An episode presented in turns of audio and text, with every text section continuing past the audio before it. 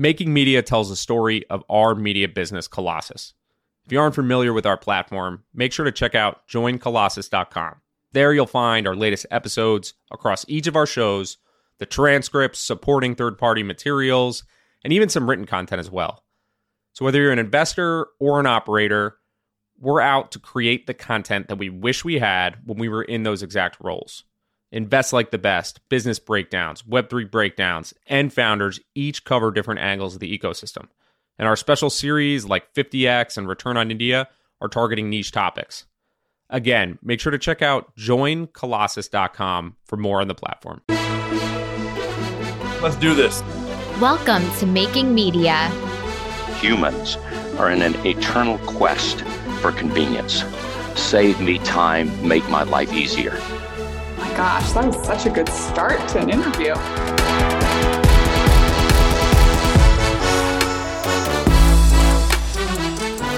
Welcome back to Making Media. Today we are talking Marvel. It's the cinematic universe that's made over $30 billion at the box office, and that's just the Hollywood piece. The merchandise for Marvel is said to have generated over $40 billion for Disney. And remember, Disney acquired Marvel for $4 billion in 2009. So even though that's comparing a top line number to an acquisition number, something tells me the profit margins on that more than paid back for that original acquisition.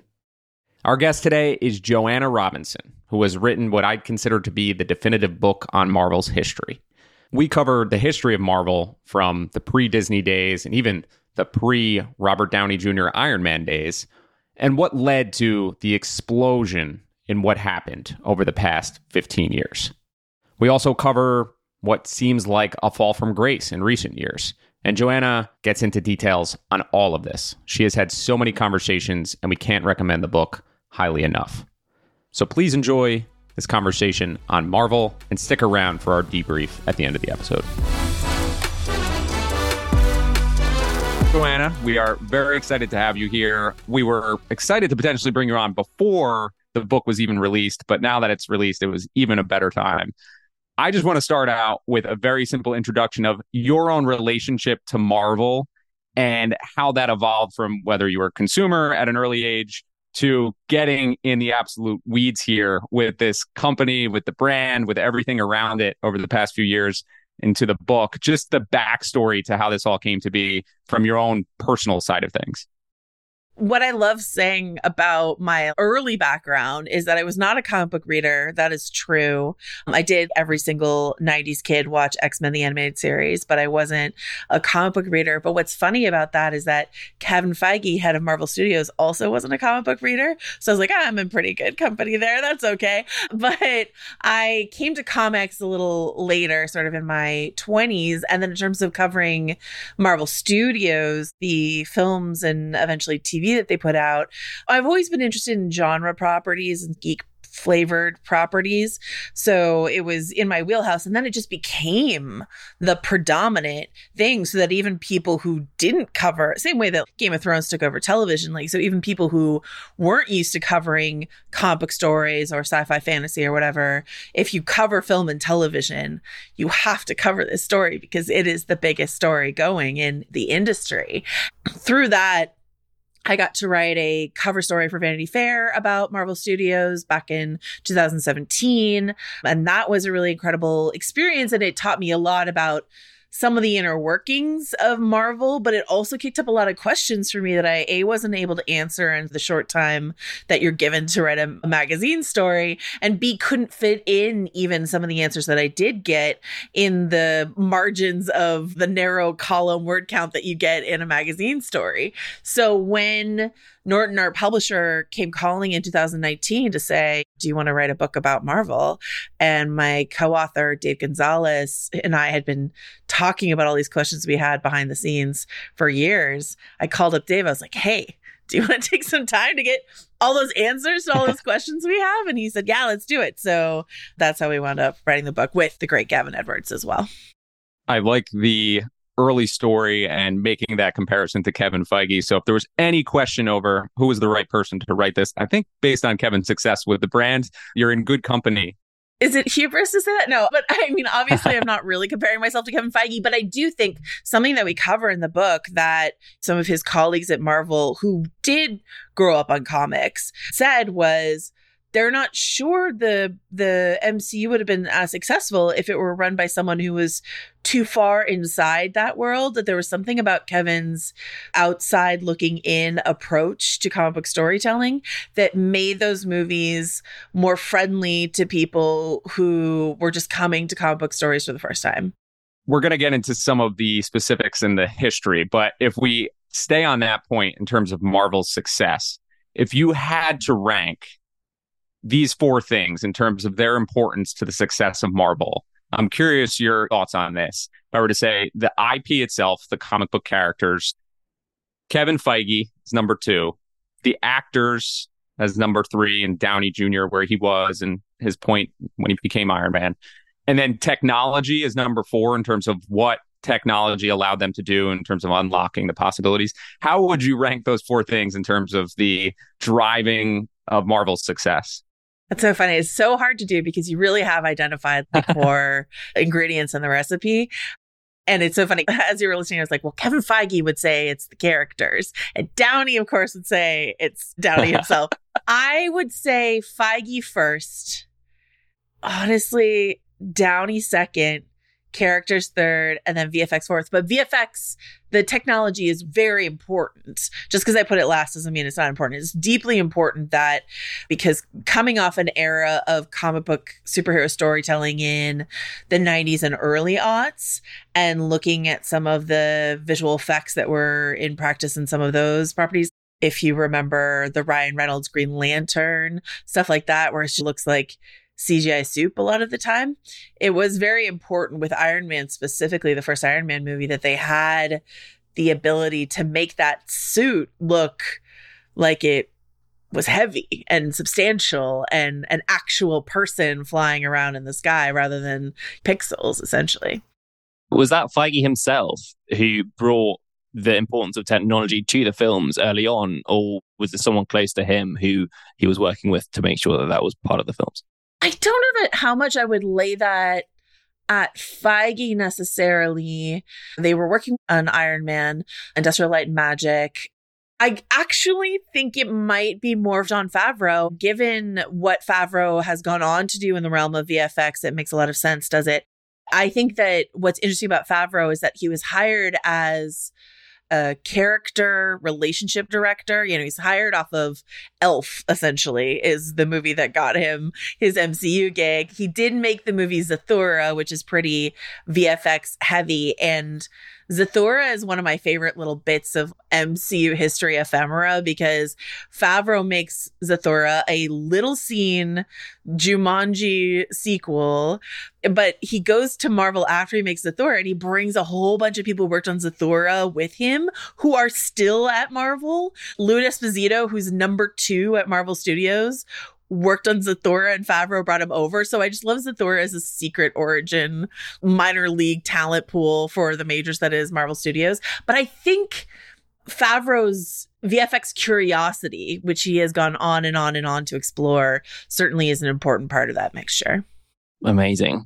And if we rewind all the way back to the beginning of Marvel before the films, it was basically a toys business. They'd licensed out all the characters. And so, a broader question about the IP we spoke to Todd McFarlane earlier this year, who was talking about the different pillars that he wanted to sell his IP through, whether that be toys, films, TV, etc. As you think about the broader picture of IP, what do you see as the goal, or is it different for every different company? Is it to sell toys? Is it to sell movies? Are there the more lucrative channels or the more broad distribution channels? it will depend who you ask at Marvel what the goal is. And certainly something we chronicle in the book is this battle between Marvel East Coast and Marvel West Coast about the content of the movies. And Marvel East Coast uh, run Toy Biz exec Ike Perlmutter is running Marvel at the time. He is very toy centric in his ideas of what these stories should be. Kind of sees these movies as advertising for merch. We make these movies and we sell action figures and bed sheets and underwear and whatever it is off the movies his opinion on what the movie should be, or more to the point, who should be starring in these movies, was very dependent on his ideas about merchandise and the toys and stuff like that. However, I think if you talk to someone like David Maisel, who was instrumental in the early days of Marvel putting these early contracts together, launching Marvel Studios, he will say on the IP front that it's that familiarity of brand that will get people to come back and back and back. He talked to us a lot about this concept that in Hollywood, a sequel will almost always make as much as, if not more than, the original movie in the franchise. That's just a rule of Hollywood. Even if, as many of us think, the sequel's not as good as the original, which is often the case, You're still going to watch it. Yeah, and the sequel will make more money because people caught the original movie at home. They're familiar with what it is. And so the proliferation of IP in Hollywood, which is everywhere, obviously, it's the Hollywood world we're living in, I think comes from that fear space from the studios that launching something new, something original is not going to pull people in. But if you say, hey, you like Barbie, do you want to see a movie starring Barbie? That familiarity will loop people in. And so David Maisel takes that idea of sequels and familiarity, and it's all part of the establishing this idea of the MCU where every movie is not necessarily a direct sequel to what came before it, but through Avengers Endgame was essentially one long sequelized story and that paid off. He was right about it. So it's fascinating. Yeah, there's a lot of threads to pull on there. I think on the characters and the familiarity, one of the biggest things that stands out to me is that in hindsight, it feels obvious. You have Captain America and Iron Man, but in reality, I didn't actually know who they were at the time when Marvel first took them back and took control over those characters. And I think it's easy to forget that they were these lesser known B grade characters. And I just wonder what do you think the lesson is there? Because there are other forms of IP that are arguably much better known that haven't been executed on as well. And maybe that's where the lesson is. It lies somewhere in the execution, but it wasn't the prime IP until it became the prime IP after the success. Do you think there's a lesson there just in terms of all this focus on IP management, on brand, and what that can do? I think that's a brilliant point, and I definitely think it's an easy and maybe too easy comp to make. But if you look at what Warner Brothers and DC did with Batman and Superman under the Snyderverse era and into what they're doing now, like with the Flash that came out this year, it matters that the movies are are good. It matters that the characters are characters you feel like you can emotionally invest in. Plenty of people love those movies. I'm not saying that they don't, but the quality matters, the heart matters, your emotional investment matters.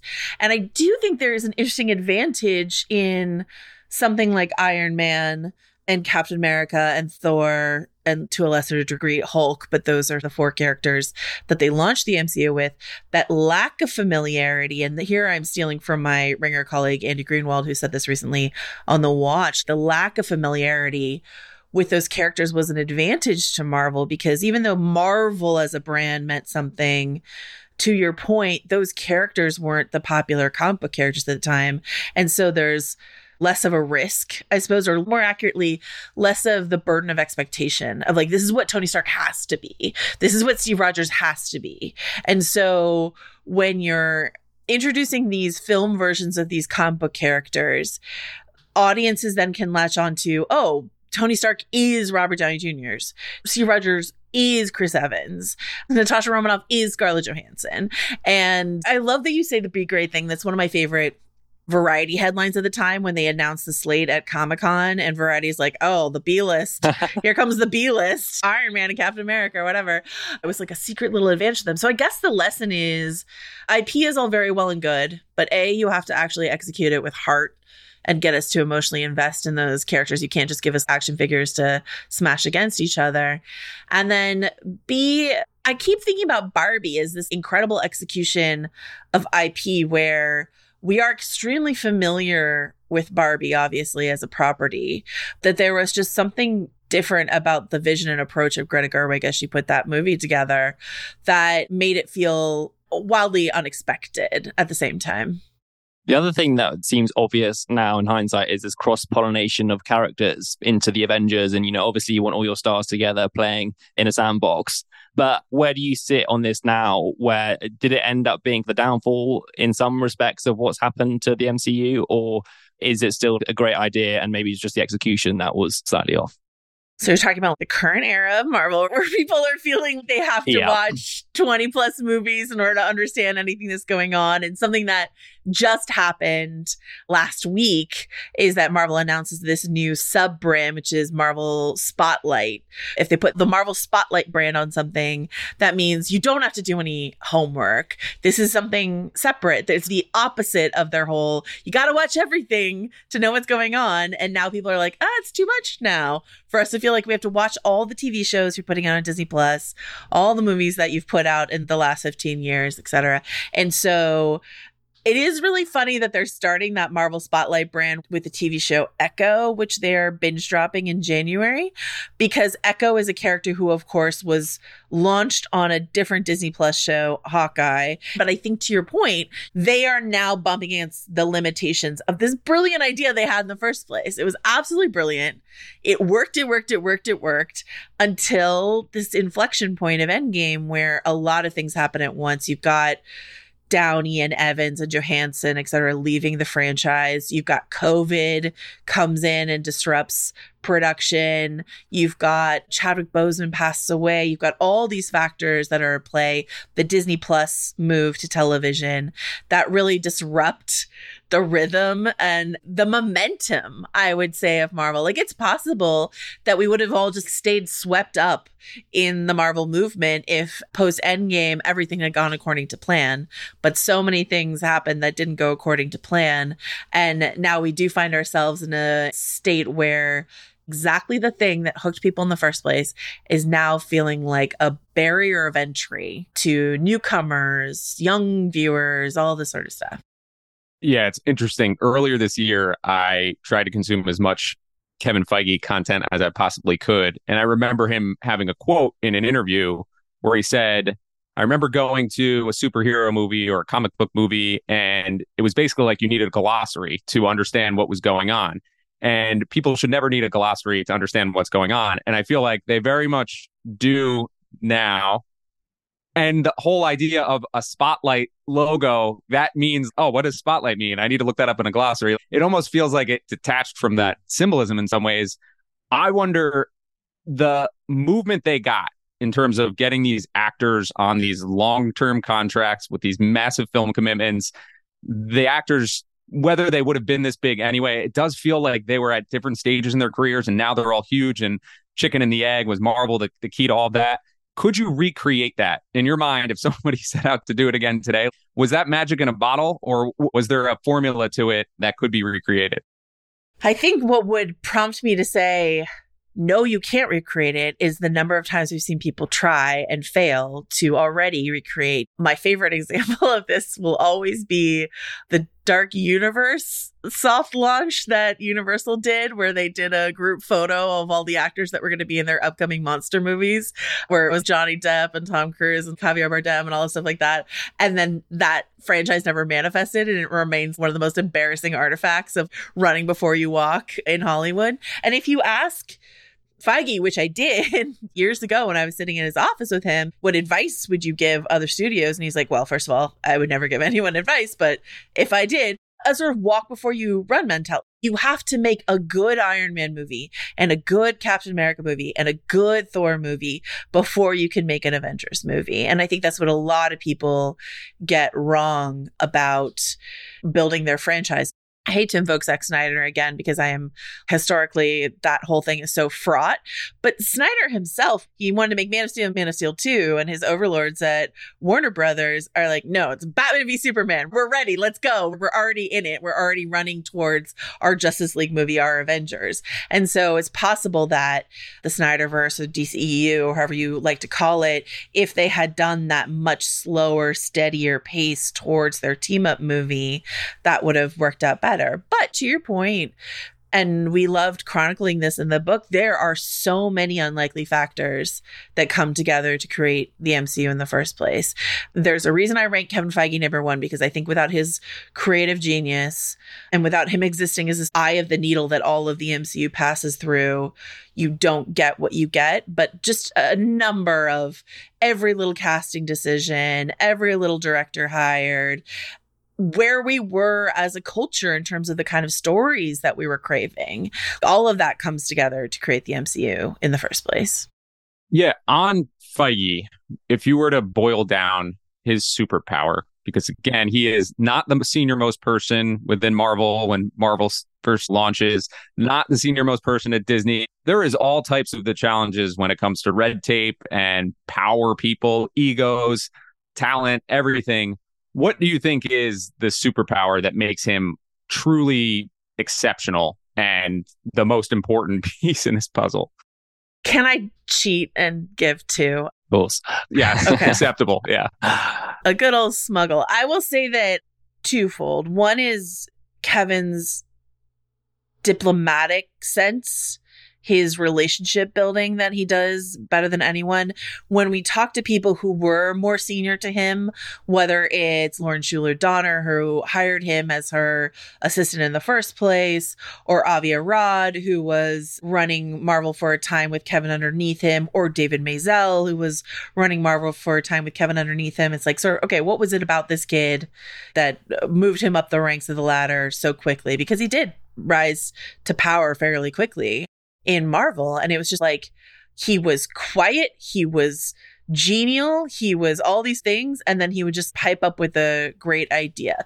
He just doesn't burn bridges, with the exception of Edward Norton and perhaps slightly Joss Whedon. Uh, most of the bridges that Feige has ever built with anyone, if you talk to Avi Arad or Dave Maisel, who hated each other and were at loggerheads the whole time that they were coexisting at Marvel, but they both love Kevin. And Kevin has a good relationship with both of them. You know what I mean? So Kevin didn't have to take a side, and both mom and dad love Kevin.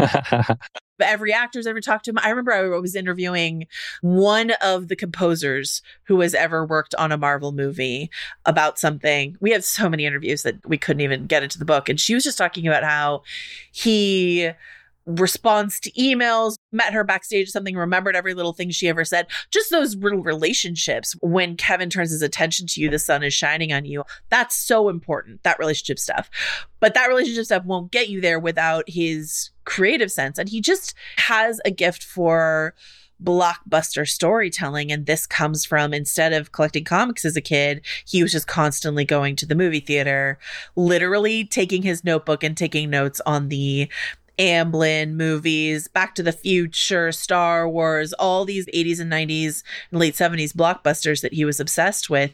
That's what he grew up studying. So that even though he applied and failed to get into film school again and again and again until he finally got in, he created his own little film school as a kid, I think, just by naturally studying this stuff and absorbing that idea of story. And so the fact that he comes to these Marvel movies not as a comic book nerd first, but as a blockbuster, great sense of story guy and is an executive a head of a studio that is also a creative producer and some would say de facto director of kinds on all of these movies. I really could talk to you about intricacies of Kevin Feige all day. He's a fascinating figure. Oh, yeah, we're here for it as well. Don't worry. yeah. it's interesting you said that his advice to other studios would be walk before you can run, because I would love for you to detail how those first films got off the ground, how he and the group at the time bet or the house on these initial films, in particular, kind of the financing for it, and how they borrowed money to launch Iron Man and the other films that they did. I wish you could have seen the weeks and maybe months because I am not a naturally finance contract minded person, but the months I spent really getting my head around the intricacies of the Merrill Lynch deal, which is the big deal that puts Marvel Studios into financing in the first place. We had the absolute joy and privilege of talking to David Maisel for many hours for this book. And David Maisel is the person who put together the famed Merrill Lynch deal, where he's given the green light by Ike Perlmutter, head of Marvel, sure, go ahead, go make your movies, but we're not going to give you one thin red dime to do it. So you figure out the financing okay. a couple things happen in terms of them making some animated movies as proof of concept, but then ultimately Maisel starts shopping this idea of Marvel Studios around to these various financial institutions and is turned down, is turned down, is turned down. And then he gets to Merrill Lynch.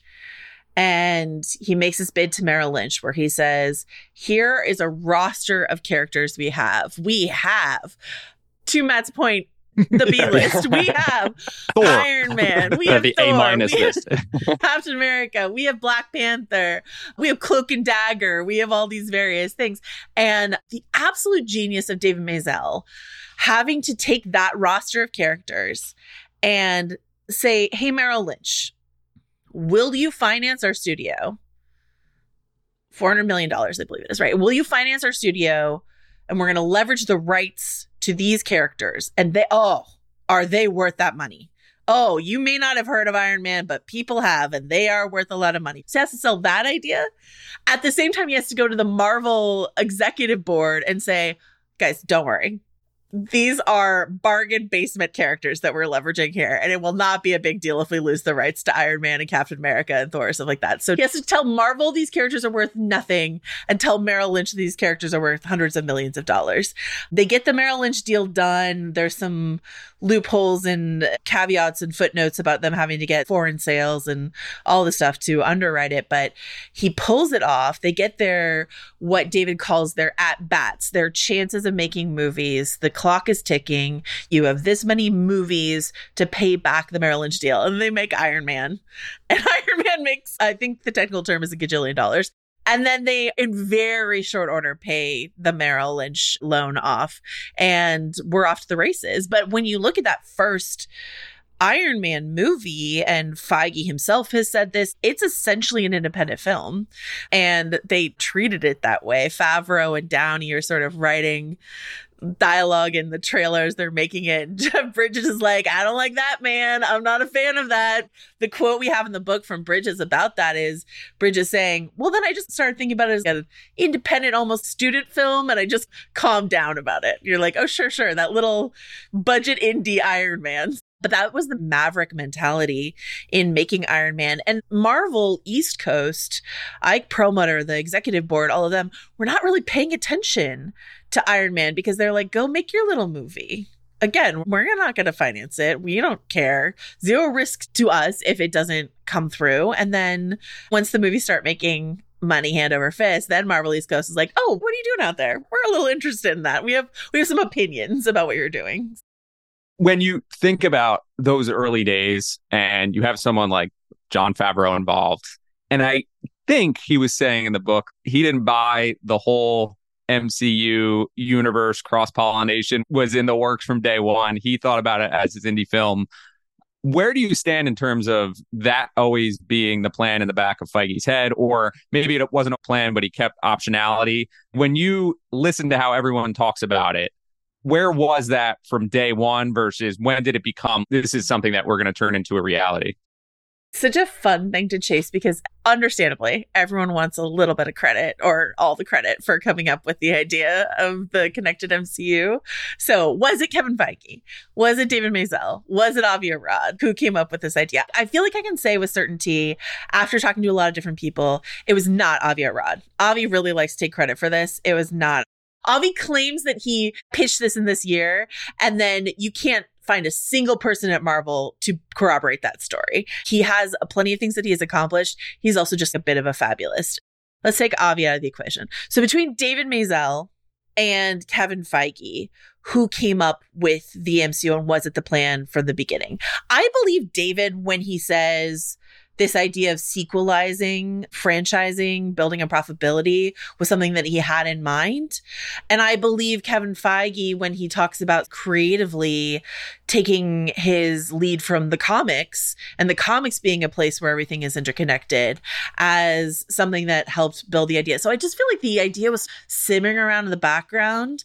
But if Iron Man hadn't worked as well as it did, I don't know that you get Tony Stark at the end of Hulk. Favreau certainly didn't know Tony Stark was going to show up at the end of Hulk. And as we outline in the book, Nick Fury showing up at the end of Iron Man wasn't this big declaration of intent. It was meant as a little treat for hardcore comic book fans. And so a lot of these things that people see as, oh, they had this all planned from the start were little Easter eggs for the fan. That's how Thanos gets into the end of Avengers. It's Joss Whedon giving a little Easter egg for fans. And and so you have folks talk now about Marvel and its lack of direction or plan because they have this wild misconception about the early days and some people think that Thanos was the plan from the start but that wasn't the case or that the infinity stones were the plan from the start and that wasn't the case.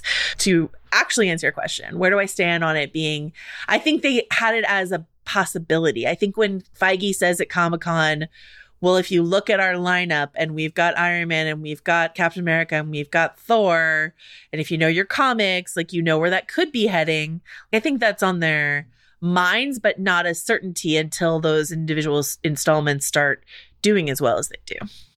That makes a lot of sense. Yeah, it's almost like preserving the optionality is the most important thing, just not burning the bridge in the future that could exist.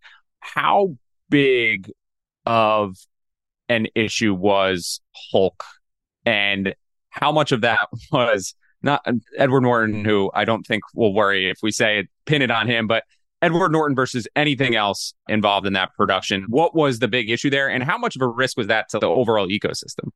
Thank you so much for asking about the Hulk. This is one of my favorite things to talk about, especially on a business flavored podcast, because this is another contract fascination for me where the reason Marvel has to launch the MCU with the B list is because their A list, X Men, Fantastic Four, Spider Man, have all been optioned out to other studios. So Fox has X Men and Sony has Spider Man, and Universal has Hulk. Ang Lee made a Hulk film for Universal, and they were like, well, that wasn't exactly what we wanted to do with that character. So every other character, Iron Man, Captain America, Thor, eventually Guardians of the Galaxy, et cetera, et cetera, these are characters owned by Marvel. Hulk is the only one that has a complicated ownership around him. And again, David Maisel, who I just find so fascinating and has largely been left out of the Marvel story. And so I'm really glad that we got to celebrate his nerdy contract brain because he goes over to Universal. First of all, he has all these relationships with various Hollywood people because he's been working in Hollywood for a while. So he's got relationships over at Universal. So he goes over to Universal. He's like, let's make a deal. What do we need to do to figure out how to do a Hulk movie? Because they wanted to start with Hulk because to go back to that merchandise question, Hulk toys had always sold yeah. for them. So Hulk is the that, character I knew. Too. Yeah, exactly. I knew that because there was the old TV show. They want to do a Hulk movie. They have to work with Universal in order to do that. David Maisel finds a loophole in the contract language where they figure out that if Hulk isn't the named character in the title of the movie, they don't have to play with Universal. So they play with Universal for the first Hulk movie with Edward Norton. Edward Norton is a problem on the set of Hulk in that he's the star. He's not the director, but he's trying to be the director. He's trying to have final cut. He wants a really moody, psychologically intense Hulk, which is like an interesting idea. I'm not saying that would have been a bad movie, but if Feige and Maisel, uh, etc., have in the back of their mind that at some point we would like all of these characters to play together. That moody, I think it just came out recently that he wanted Radiohead on the soundtrack, that that version of Edward Norton's Hulk is not necessarily going to be able to play in the same sandbox as Robert Downey yeah. Jr.'s you Tony can hang Stark. out with Pattinson's Batman. Yeah, exactly. Ooh, interesting. God, I love the Batman. So Norton is a problem. As I said, Feige big relationship guy. The only public statement he has ever made against anyone it was Edward Norton. He was like, "We look forward to working with all these actors again, not you, Edward Norton." Essentially, I mean, it's just as harsh as Feige has ever gotten in public, and he was still fairly polite. But going forward, Mark Ruffalo as the Hulk is not going to be the named lead of any movie going forward. You're never going to get a Disney owned Hulk movie. You're going to get something like Thor Ragnarok, where Hulk is essentially the co lead, but it's not Thor and Hulk colon Ragnarok because then they have to work with Universal. So by a loophole of language alone, they get ownership of Ruffalo as Hulk, and then they are able to make stuff like She Hulk, etc. That is also allowed under the contract. I think the terms of the Universal deal might be up soon. So we might get a Hulk movie at some point in the future. But again, just very deeply nerdy minutia, contract minutia that David Maisel figured out that I love. I love that same. I would love to be in the Universal boardroom when that comes out and they, they see they see what's happened there. In the timeline of all this stuff, I was so intrigued by how quick the Disney acquisition comes post the first Iron Man.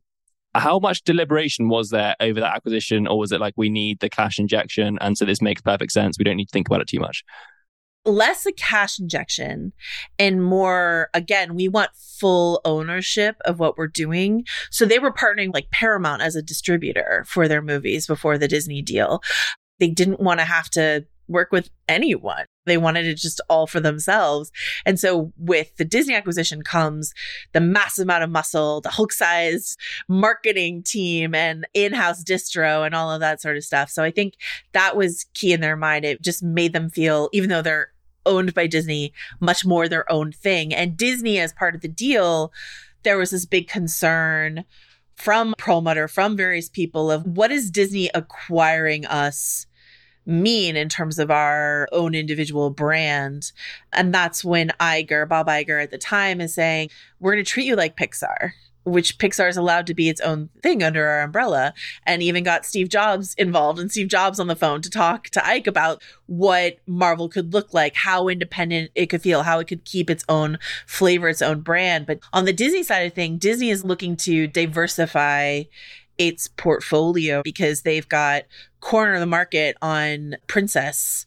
I hate thinking of things in terms of cold hard gender norms, but we got the girls via the princesses. We want the Jedi's and the superheroes for the boys.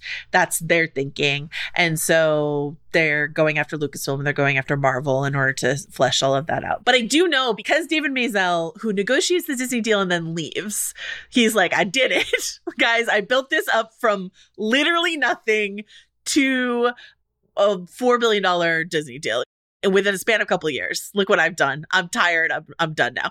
But I think he had this relationship with Bob Iger because again, he had worked with these various people before. And Iger at first was like, nah, I don't know. We're not that interested. And then they saw what Iron Man did and they're like, actually, we are very interested in what you're doing over there. In terms of Hall of Fame reference checks, being able to call Steve Jobs and have him explain yeah. that he kept autonomy is probably number one in the Hall of Fame. And I don't even know what would be number two. Reading that detail was just unbelievable. And I'm glad that you re-emphasized Maisel's importance because as people that identify with investors a lot, I think investors get blamed for not creating anything in the world oftentimes, but you know, without Maisel and that creative structuring, there would be no Marvel. So uh, give some credit to the investment mindset at the very least.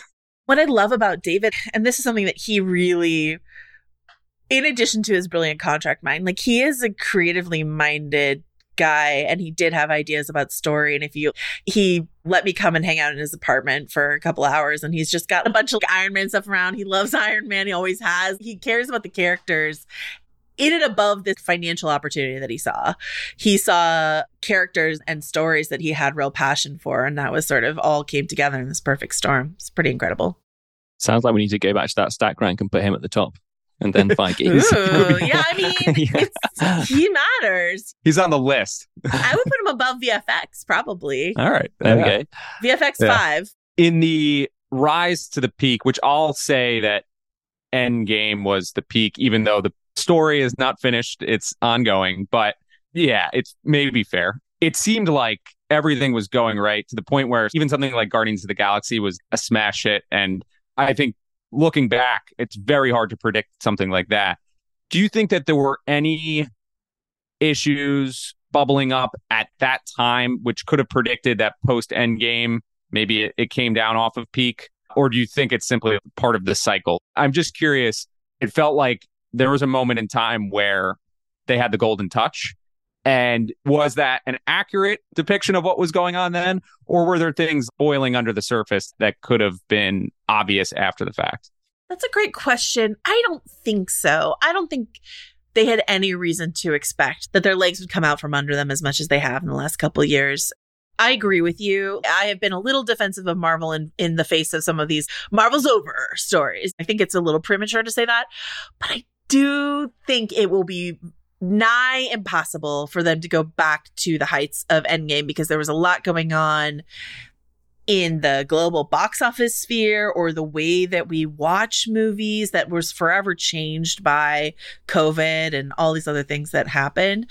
People who are critical of Marvel say they didn't plan for post Endgame. And that's just wildly untrue because they had years in advance tried to plant these seeds of a next generation, be it with Benedict Cumberbatch as Doctor Strange, or Paul Rudd as Scott Lang, or Brie Larson as Carol Danvers, or Chadwick Boseman as T'Challa, and Chadwick Boseman especially because he got this massive. I don't know if you guys remember this, but there was this. We talk about it in the book, but there was this big Marvel event that they put on that wasn't at Comic Con, it wasn't at D23, it was an own Marvel thing that people inside Marvel called Kevin Con, where Kevin Feige gets control of Marvel and he's like, finally, I get to make my Black Panther movie that I've actually wanted to make from the start. And these, I will say, somewhat racist East Coast Marvel people don't think we can turn a profit on a Black Panther movie. Who introduces Chadwick Boseman? Who introduces T'Challa to the crowd that day? It's Downey and Evans walk out, anointing Chadwick Boseman as the new king of the franchise. And so they pinned a lot of hopes on Boseman to lead. They pinned a lot of hopes on Cumberbatch to lead. They pinned a lot of hopes on Brie Larson to lead, and they didn't quite hit the way that they wanted to. Chadwick Boseman passes away. Tom Holland is Spider Man is a massive hit for them, is always a hit for them, but is, speaking of entangled contracts and custody rights, is a complicated relationship with Sony that is not a constant for them. So while I don't think that there's anything that I could point to bubbling under the surface as surely you guys must have seen this coming post endgame, I think what's true is a number of events outside of their control came and knocked their pretty little plan off the tracks. Would it be way too simplistic just to say at some point gravity's going to get you? The bigger you get, at some point you can't just keep nailing it. The laws of physics don't seem to work that way. I love the way you put that. I think that's a decent point to make. I think also, only because I haven't, I think, underlined it in this conversation, we can't undersell how important the Disney Plus era, the Bob Iger mandate for content, the insistence that Marvel ramp up from making three to four movies a year to making all these movies plus all these TV shows and just stretching their whole apparatus way too thin across all of these properties. That is a huge dilution of brand and a huge blow to the brand. So I think that's true. I think to your point about gravity, Marvel starts to sort of crack under the weight of its own history, of its own things start to feel like homework concept. And then I think I would identify very, very, very specifically in this last week with early reviews of the Marvels, which we're speaking on a Thursday, comes out today, that there is some glee that happens in knocking someone off a high pedestal. And I think what we're seeing right now is, in plenty of cases, an honest critical reaction to the lessening of quality at Marvel, and in some other cases, or at least boosted by us kicking something off a pedestal and having some fun doing that. I just feel like the knives are out for Marvel in a way they've never been in the last year.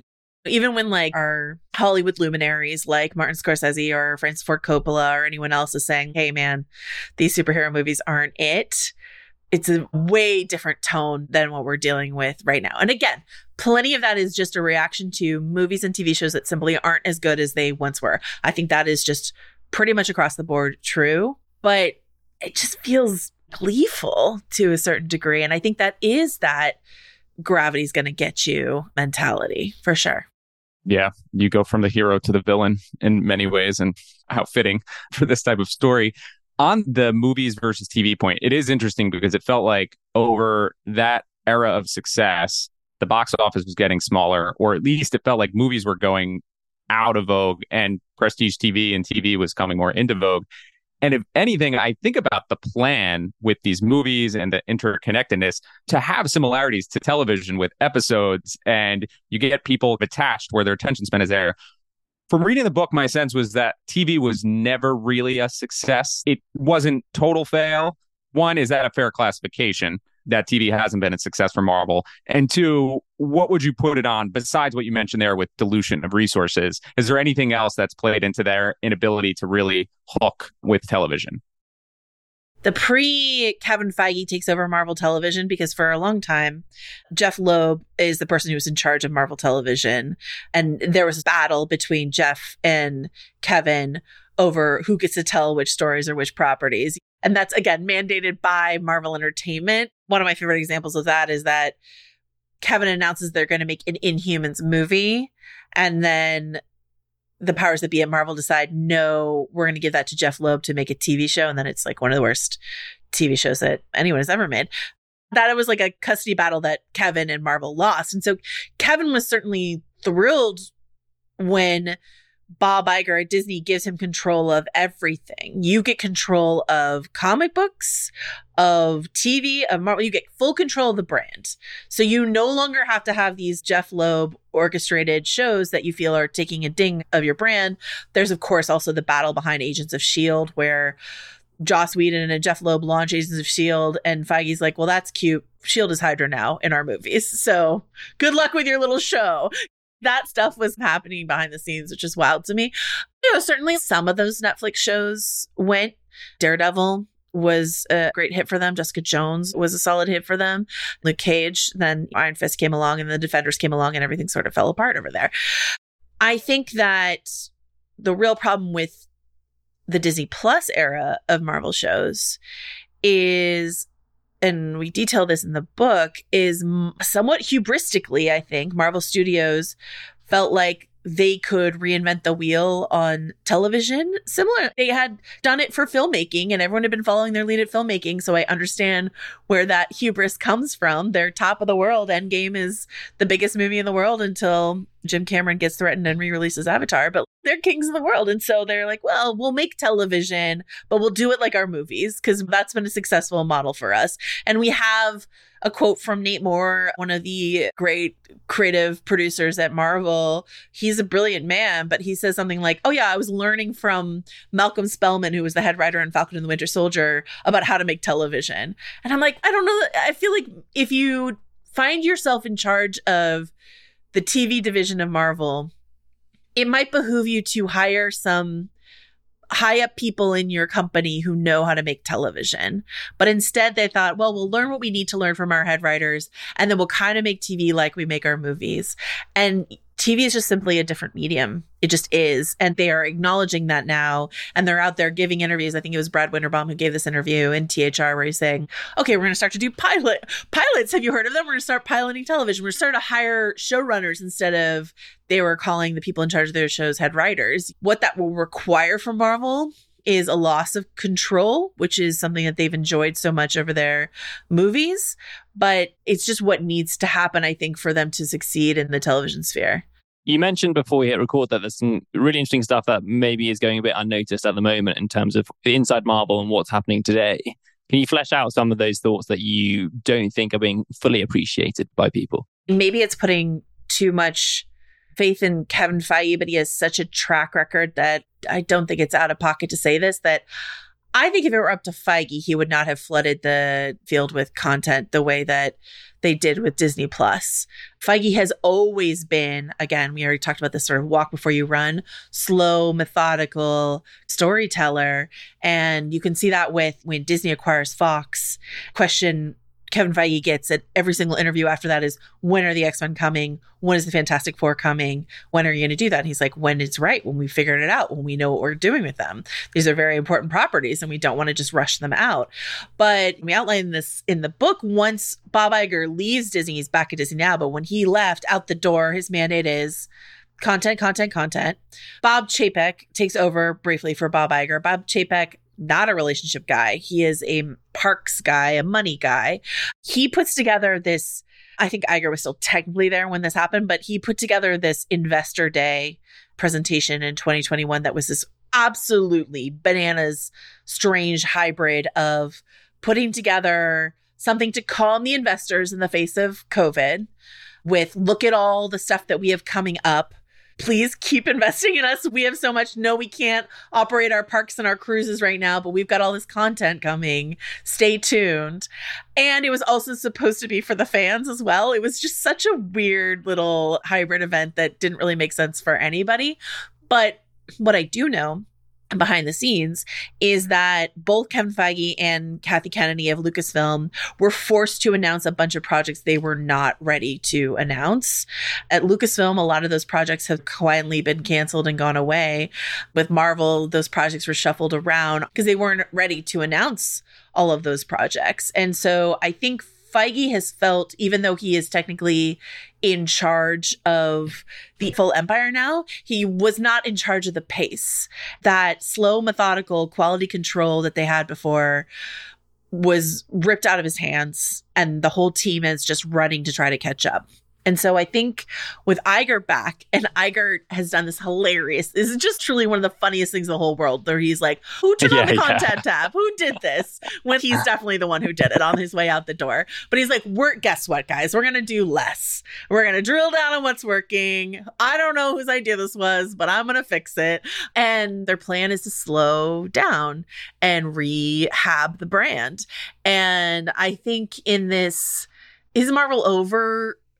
Narrative is so premature because again they've got the fantastic four in their back pocket. They've got the x-men in their back pocket. They are still making so much money on these properties to say that x-men is a flopola but is still one of the top 10 movies of the year Guardians of the Galaxy was not only a financial success, but actually a critical and commercial fandom success. And that happened this year, in the year that Marvel has failed. So I think it's fair to say Marvel is stumbling. I think it's fair to say that Secret Invasion, a Marvel TV show that came out this year, was genuinely terrible and a waste of a lot of tremendous talent. So I'm not trying to rose colored glasses this thing, but I think it's a little too soon to hang crepe on Marvel. So they've got a lot of places they can go.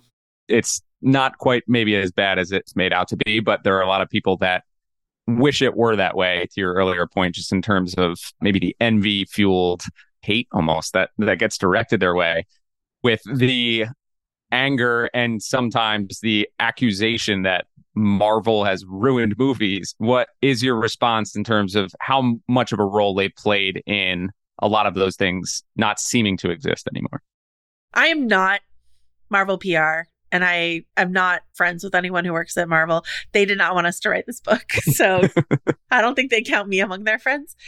I genuinely felt personally bad for Kevin Feige about that because all he wanted to do his whole life was make movies and he loves movies. And then some of his most lauded heroes are like, You've ruined movies. I was like, That's so sad.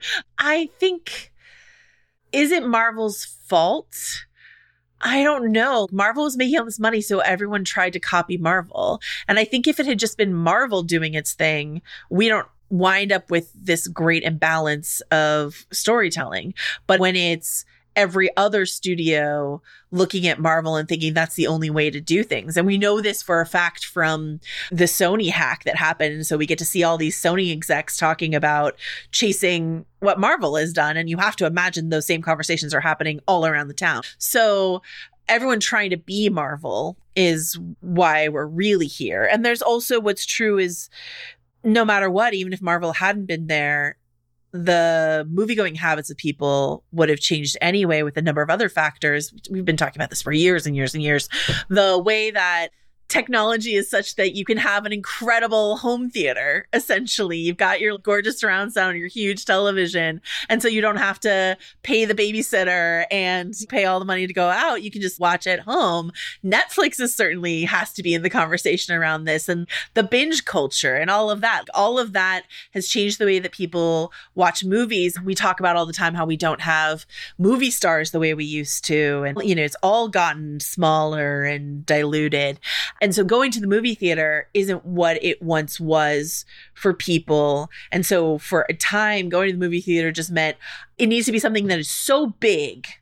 I need to see it on the big screen. And that's not just Marvel, that stuff I put on my mask to go see uh, Dune in IMAX during COVID.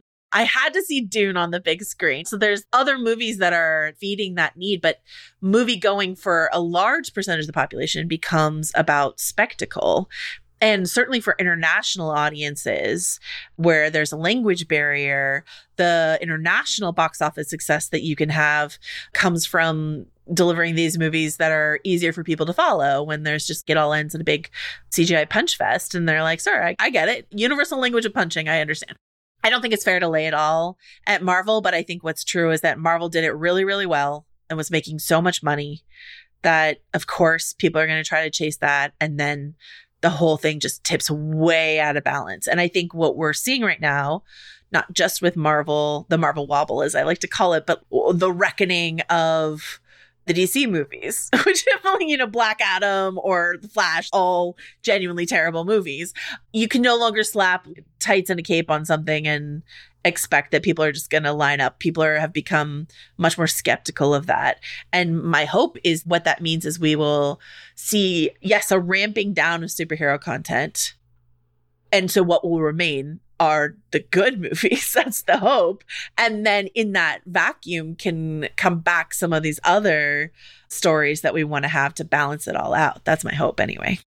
Well, it was an excellent book. I think it's one that today, even 10, 20 years from now, it captures the moment and the history with the actual facts and what was going inside the system. It's so easy to tell ourselves a story of, oh, well, they had these great characters. So obviously that was going to be a success. I think it really gets under that. And this has been such a great conversation. Thank you so much for joining us.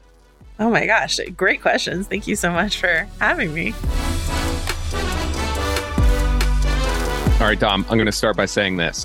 When we came up with that ranking list of importance to Marvel, I had an answer that I wanted to hear. Do you think I got that answer? Remind me, it's Feige, then the actors, then the characters, then the technology. Yeah, I think you wanted Feige first. Correct. And I got the answer that I wanted to hear. but then it turns out that we are missing one. We are missing a key ingredient, the finance guy. Which is one that we should have had more appreciation for because I did think about the creativity that was involved in that structuring and to get that financing done to make those movies is absolutely insane. And Maisel has this weird chapter there where he's there for a little while. He wins out this little battle. Then he goes off. He's able to get that done. Then the Disney sale. It's this short chapter, but it's insanely important. And his name really doesn't get mentioned. So I agree with you. I'm glad we got some airtime on Maisel too. But Kevin Feige, I think, is just such an important piece of all this. And I kept looking for reasons why maybe that was overstated over the past few months. And then reading this book, and it just doesn't seem to be the case. It seems like that was the real difference maker here. Yeah, and you said you went on a little Kevin Feige deep dive earlier this year to talk me through what that unearthed, if anything different from what we just heard. Well, I think it's my tendency when I find somebody that I'm very interested in, I will try to research as much as possible about appearances they've made, any type of interviews. Oftentimes it's podcasts or YouTube, or maybe they've given quotes. And you can fill up a weekend's worth of 10 hours of content. So that's what I did with Feige. And I think one of the most interesting things he mentioned was that he didn't come from this place of loving comic books, that most of his experience with movies in this genre, where it was taking historical IP and converting it to the big screen, it was tough because it was made for the hardcore fans, but a general population audience couldn't consume it that well. And that was the glossary thing. You can't require the audience to come in with a glossary so they understand everything that's going on. If you're going to do it, you have some Easter eggs that are there, but it doesn't distract you from the movie. You can understand it in total. And I thought that was really good insight, vision, amongst many other things. But he comes across as this really likable, not egotistical in any way, humble, modest in so many ways in the ways he describes things. But that type of personality succeeding in the environment that he did is just also super, super interesting. A hundred percent. And Joanna's book's great for a whole number of reasons. But she talks a ton about Feige's background and how he got to this position and then launching the MCU. And it's fascinating, all the little details in there about who he worked for and how he plotted his jobs leading up to this and then wrestled some control over his vision for what was to unfold over the coming decade is really well worth reading because there's so much of what we learn about across our shows about the best entrepreneurs and how tenacious they are and how driven they are. And she talked about how he was He had a notebook out and he's just collecting ideas as he was going through life, even as a child. That ended up being part of what he's done with MCU. It all correlates to those other stories about excellent entrepreneurs that are probably more front and center or have more brand recognition than he does. I think he applied to film school six years Yeah, in a row. yeah. I think, I he think that was the sixth time. Yeah. Yeah, which is absolutely nuts. And to me, just as useful for people because he wasn't the chosen one. He wasn't this brainiac that got in on day one. He just kept going after it. And then he played his cards really well. And it is what it is. But you compare Marvel to DC when DC has substantially bigger characters, I think, prior to what has happened. And that really stands out. And you mentioned something there just in terms of entrepreneurs the thing that comes out in this book is it was a scrappy upstart in many ways. What Favreau did with Iron Man and Downey Jr. and where Downey Jr. was in his career at that point, it was a comeback at that point for him because he had a downfall. So there was so much associated with that film and what the offices looked like then versus what they look like now. You could tell as old as time in terms of Facebook at the early days versus Facebook today and how different that looks. Google, another great example, and how things evolve and mature, and it's inevitable what ends up happening. But yeah, it's just crazy through this lens. We probably should have got ahead to articulate a bit of how tight they were as a film studio and what the offices looked like and how they how little money they spent on things. There was at one point, which, isn't it somewhere like everyone in the office is using purple pens. And someone was like, why is everyone using purple pens? Well, the multi pack, we run out of the black and the blue, so we're onto the purple. But we're not going to buy new pens until we run out of everything. Yeah, it really is this crazy scrappiness. There were a lot of other things that I wanted to ask her about too. They had this awesome, she talks about in the book, the writing program. It's basically like they find interesting writers, keep them on staff, give them a long term project associated with the characters where they can come up with their own ideas. But if they need them to rewrite scenes, they could just pull them in at any moment. And I was like, hmm, I wonder if there's something really creative that we could do with that. But it, it was super interesting to hear all the different elements and things that they layered in over time. And then just try to differentiate hearing her talk about what was planned versus not planned. And she has such a good perspective on it. Yeah. The operational complexity of the, sequence of all these films coming out and you always having to think for further into the future and the writing process is happening alongside the filming process in some ways. And I think there are some sort of Chinese walls between people. Some, you know, Feige knows everything, but then some of the writers know some of it and they're in the dark on other things and they're told to rewrite bits because that doesn't fit with the, the previous. Just thinking about it is exploding my mind. To be a fly on the wall and watch how those things actually unfolded during peak MCU was would have been fascinating. Yes, a lot of moving parts. The other interesting thing is how they pulled off the contracts and got the actors locked into X amount of films. Because what happens if you don't is the Tony Stark, you go from making X million or certain percentage to, oh, all of a sudden now all of the money that's coming in is going directly to the actors. And they still did very, very well from all this. But it's getting that alignment long term, getting that off the start. is just one less thing to worry about because there's so many moving parts and variables with this stuff. And especially when you have a universe like this, which is crazy. What do you think just about the cross pollination stuff? Seems like such a good idea. That sounds so stupid, probably because it is. But I think it's one of those things where it's people sometimes when you go into a business or a project comes up and people think, what's the exit strategy here? That's kind of like their first thought. That's a really difficult question to answer with this thing. It seems like, yeah, if you've got traction with these early characters, put them together, that'd be great. It's really hard to know then how you offload them. And particularly when you run into contract issues, people based issues where either folks have decided that they've had enough of this or they've earned enough money out of it, or even worse things happen to them. How do you move on from that? I guess clearly that's something they run up against. That's not to say they can't do it again, but it would have to be a completely different franchise of characters.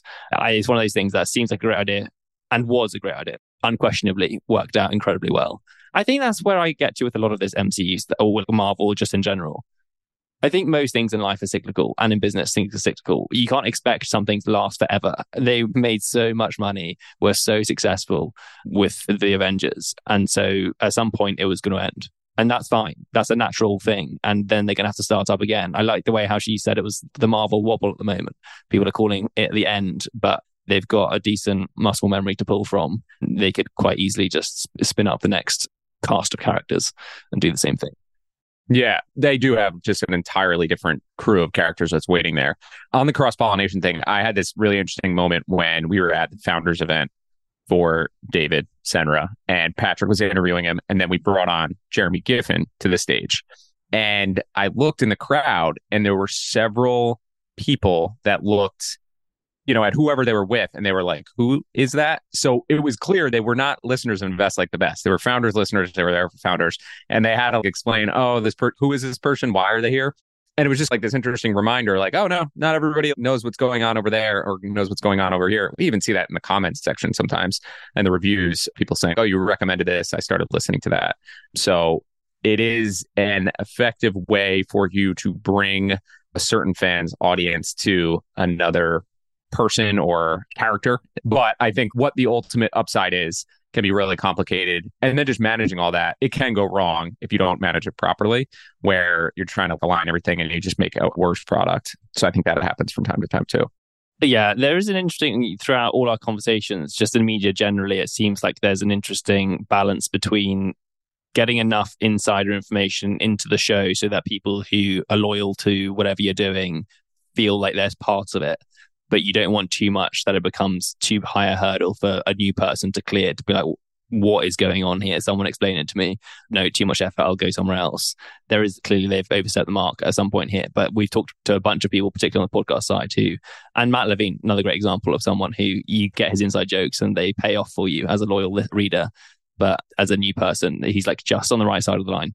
You need to figure out where to put them in and they can't interrupt the actual content for somebody who isn't familiar with them. Some people just completely dismiss it and they make it for the diehards, which I respect too.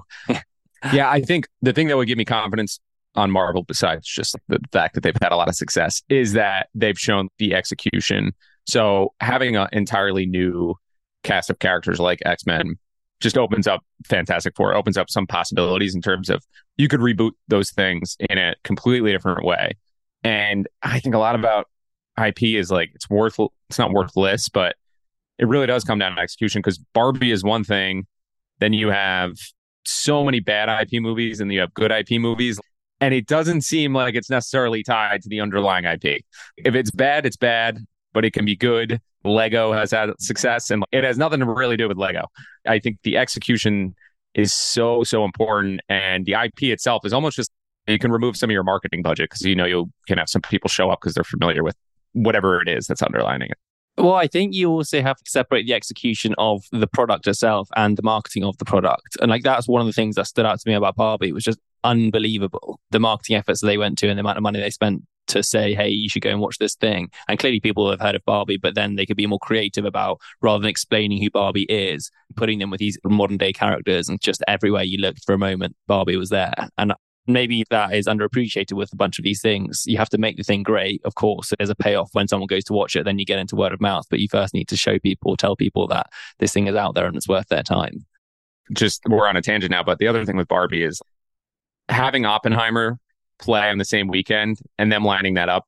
People were like, why would you release on the same weekend? It turned into the best PR campaign ever for them collectively. And Barbie was, I think, substantially more successful, which is interesting. But there's a lot there with IP. I think it was so consensus. And like many things, consensus without execution is you can burn a hole in your pocket. Find Marvel to be like endlessly fascinating it was probably the most uncomfortable interview I've done on making media, just because I'd so unfamiliar with the subject matter that you really carried me through. It was like being an underling, and you, you often will you'll write your question or you'll highlight something and say, "Do you want to ask this one?" Today, you got to writing bullet points for me, just trying to coax me out of my cave. I don't know; it was pretty passive aggressive. I was getting the picture that you wanted me to say something without actually writing anything other than a few dots. No. So one, I feel bad because in the past I've been accused of hogging the questions. No, by me, may I say. Which I've been trying to be much better at. And this one, I want to make this clear. You told me that I needed to carry some of the questions. So that is part of the reason. Number two, I did realize at one point I'd set you up for some tough questions in terms of the ones you had to ask. And I was like, I hate when people tell me a question to ask. It's just not generally a good thing. So I was not only doing that, but then giving you a tough one. That's why I asked that last question about whether Marvel ruined movies. Because if I'm telling you to ask that, that's like a sour question. So I pulled that one back. It's funny because I was looking at that question that he highlighted for me, and I was thinking, I can ask this. It's a very straightforward question to ask. But if Joanna tries to qualify it, or just what do you mean? At that point, I'm going to be, I'm going very red in the face. But no, it worked okay in the end and she was excellent. You can tell that she's a brilliant podcaster. She was so eloquent, so energetic, despite having done a number of these talking about her book. So it was a thrill for me to listen to. I'm sorry for some of the questions. No, it was all good. I would tell you if you had bad questions. I've told you before. but yeah, Joanna was excellent. We shared some laughs after we stopped recording about what it's like to go on the press tour, which I can only imagine. Hopefully, you haven't heard her yet, but you should go buy her book.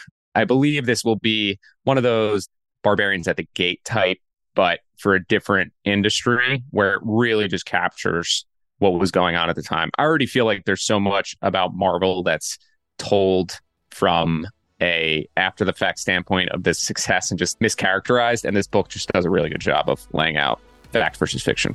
Definitely. And it's thanksgiving this week so why don't you go out and buy the book? Oh wow.